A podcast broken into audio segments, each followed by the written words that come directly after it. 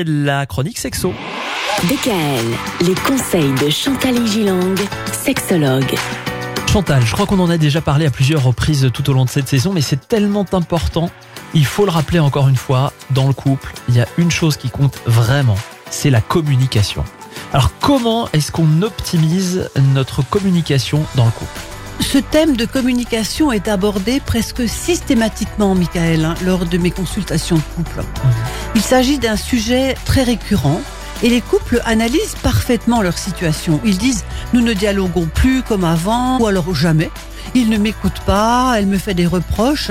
Chacun veut avoir raison et cela se solde par une dispute, voire un conflit plus grave. Vous savez, depuis des bouderies qui n'en finissent pas. Les personnes se parlent mais ne s'écoutent pas et je le vois quand je fais faire des exercices aux gens.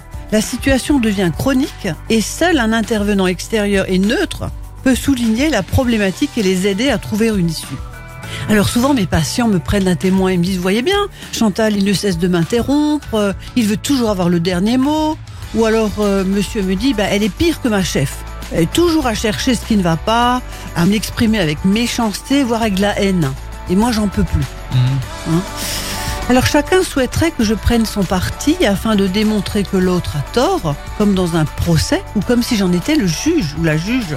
L'autre est devenu l'ennemi, une espèce d'ennemi, le processus négatif s'est mis en place. Et voilà, ça évidemment c'est compliqué. Pourtant c'est important de communiquer. Très important.